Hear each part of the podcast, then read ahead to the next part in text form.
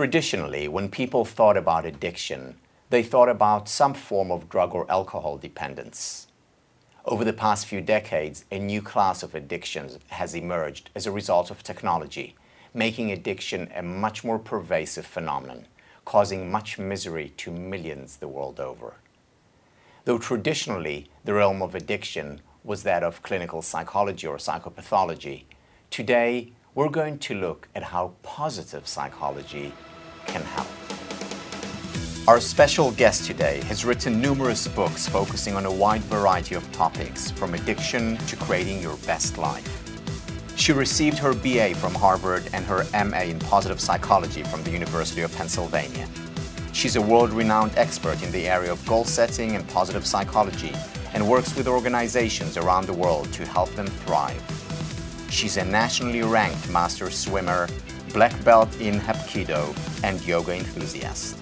I'm delighted to be speaking today to Caroline Adams Miller. Welcome, Caroline. So great to see you. Great to see you again. So, positive psychology and addiction. What's the connection? Oh, what a good, elegant question.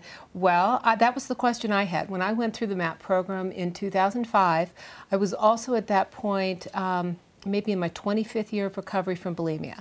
So some people know that I wrote the first book by anyone who overcame bul um, bulimia, and that book came out in 1988. And as I was sitting there at Penn, I was thinking, why am I still in recovery when so many people aren't?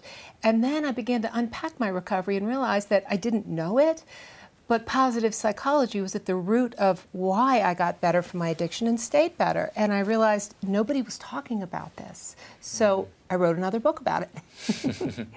and, and the book described the research, described your experience. What, what, what, what tools did it give? Okay, so people? the, the book is Positively Caroline, and it's the sequel to My Name is Caroline. And at the end of the book, um, it's autobiographical, but at the end of the book, I end with my year in the MAPP program. And I talk about uh, coming to see you at Memorial Hall, and I talk about how a lot of pieces came together for me walking um, through Harvard and realizing I was in recovery.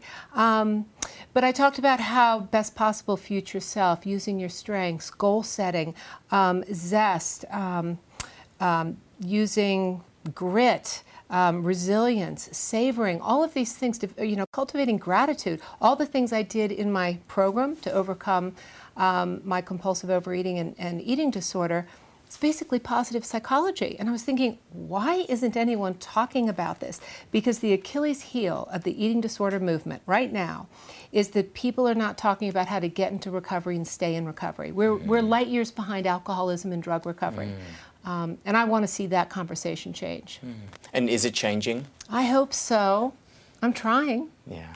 Um, there's another form of uh, addiction that I'm seeing more and more of uh, among people who are, who, are, who are, coming to speak to me, among students, mm-hmm. and that is addiction to some form of technology. So it can be uh, to their smartphone, it can be to mm-hmm. porn, it can be to the internet. Yeah. Um, can positive psychology help there? Oh gosh, composite. Is the sky blue? Yes. um, addiction is addiction, and basically you're you're unable to delay gratification, and you're getting um, into this junk flow state where you know time stands still for all the wrong reasons.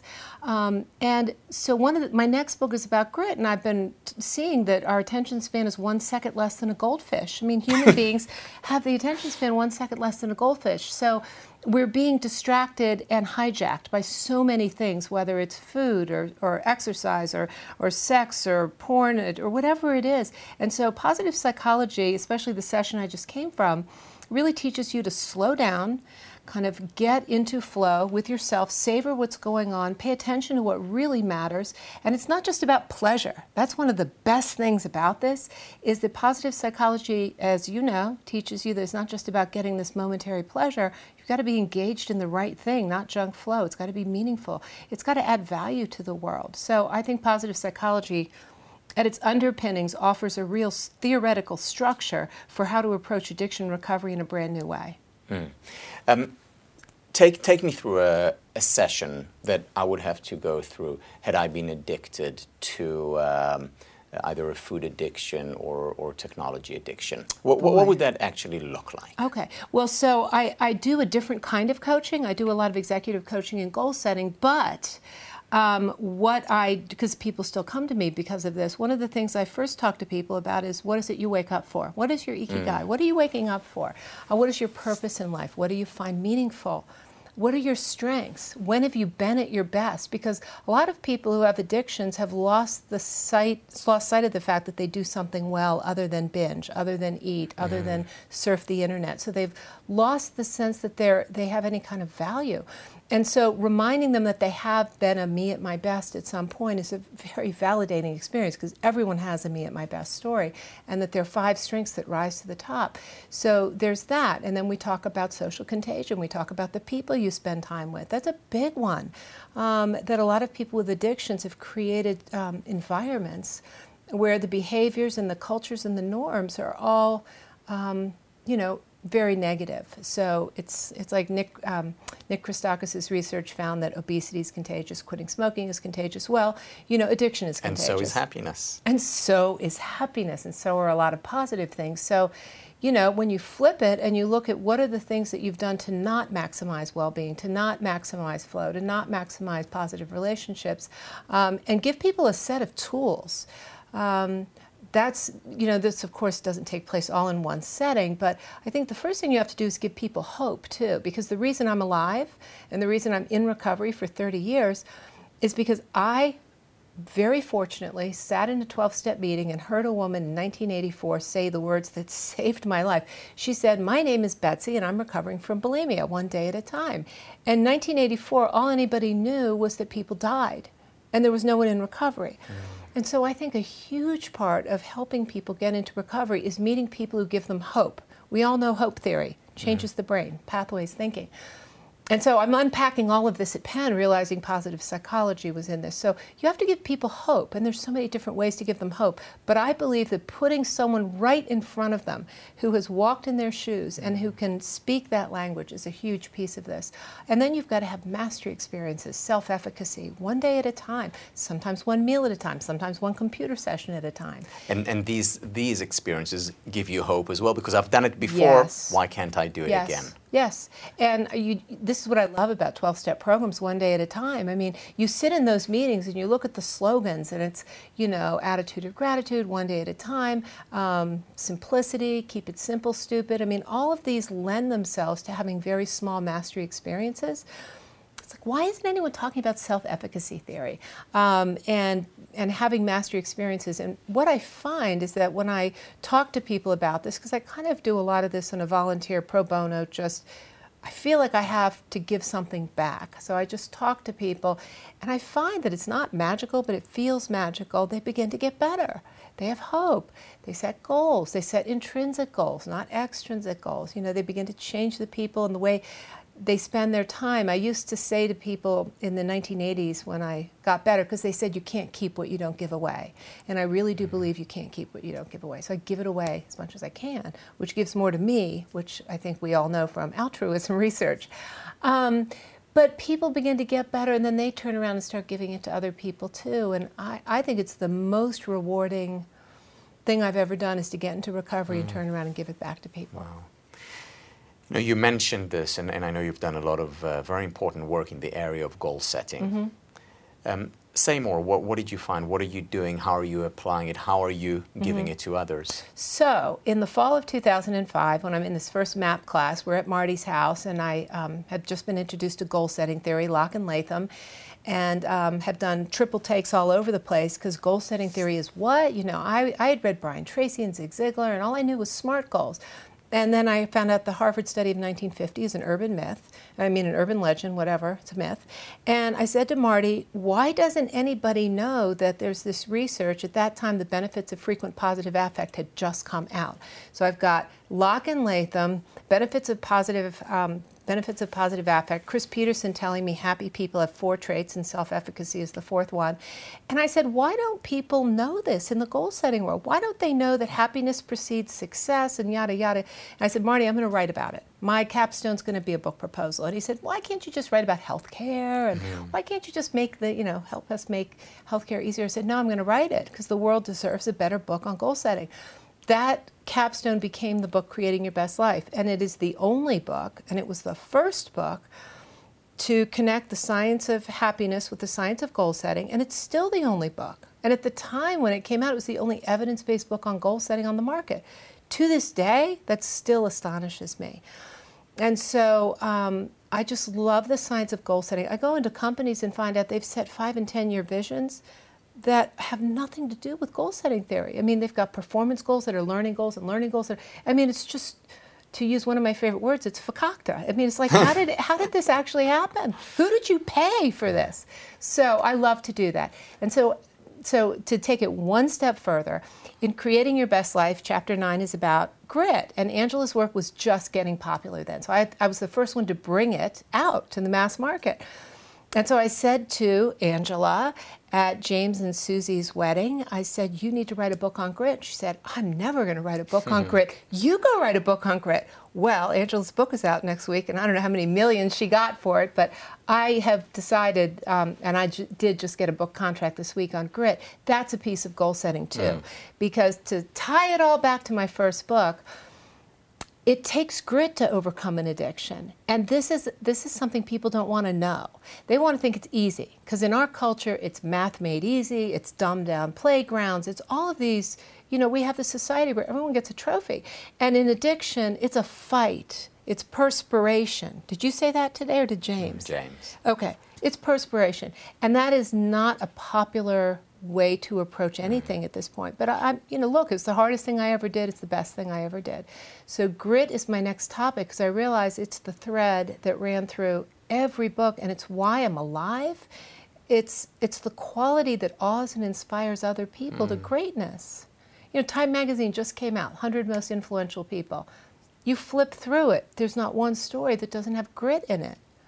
So anyway, so I've. And uh, how do you cultivate grit? So if uh, mm-hmm. you know you're uh, you're a manager in an organization, a teacher, you know, a parent, a partner, mm-hmm. how do you help the other person and first and foremost yourself cultivate more grit? Great question. So that's the burning question in the field, as you probably know. How do you cultivate grit and how do you see your, your grit score actually move?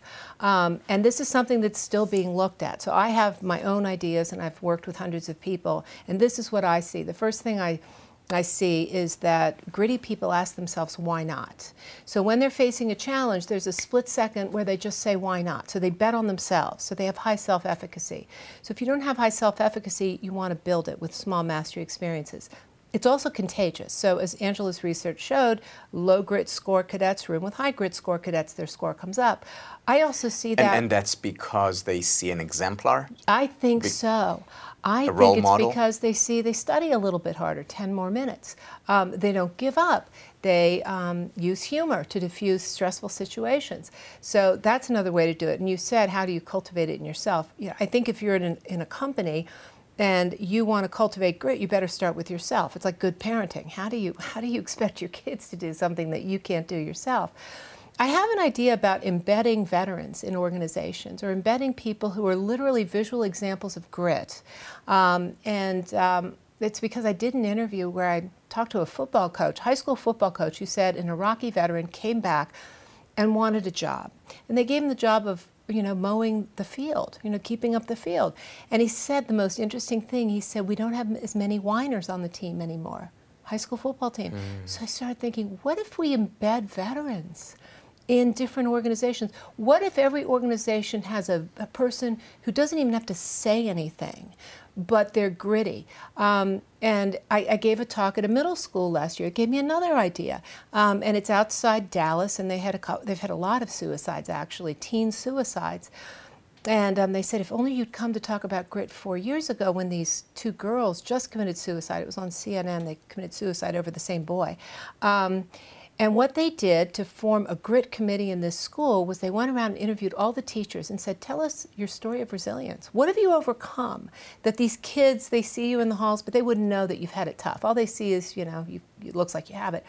So they got their stories and they laminated these stories and they put them in all the bathrooms in every stall and they call it the Stall Street Journal. And so the kids in these bathrooms, it's like they're a captive audience. and so they see that these administrators and teachers have stories of overcoming. So I think that's another way to do it is to become vulnerable enough to share your story.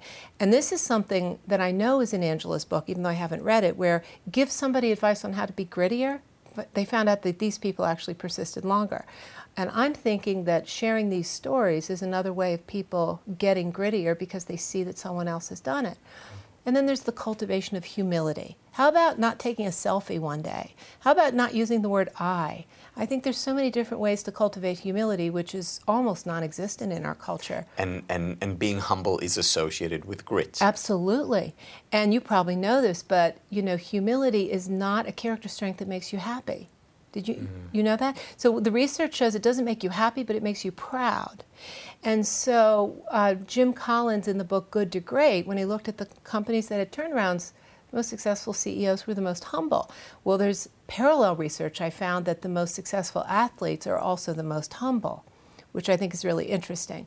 And so I've just been you know, thinking, well, how do you cultivate humility? What would a worksheet on, worksheet on cultivating humility be like? Well, how about not taking a selfie? How about finding out what someone else's goals are and saying, you know, just maybe a two-person reciprocity ring. What can I do to help you?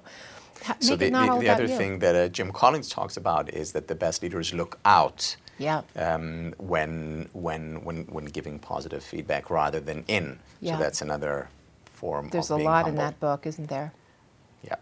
Um, Caroline, I, would like you to say a few words about, about goal setting. So, so if mm-hmm. you came to me as a, as, as a coach, mm-hmm. an executive coach, and you know I'm a, I'm a manager, what would you teach me? What are the most important things that you would teach me about setting goals, either personal or organizational goals? Okay, so this is like goal setting 101, and it is important that first of all, you have to have leveraged goals. You have to have short term goals and long term goals. So the most successful people have short term goals that as you complete them, they leverage into making the long term goals more successful.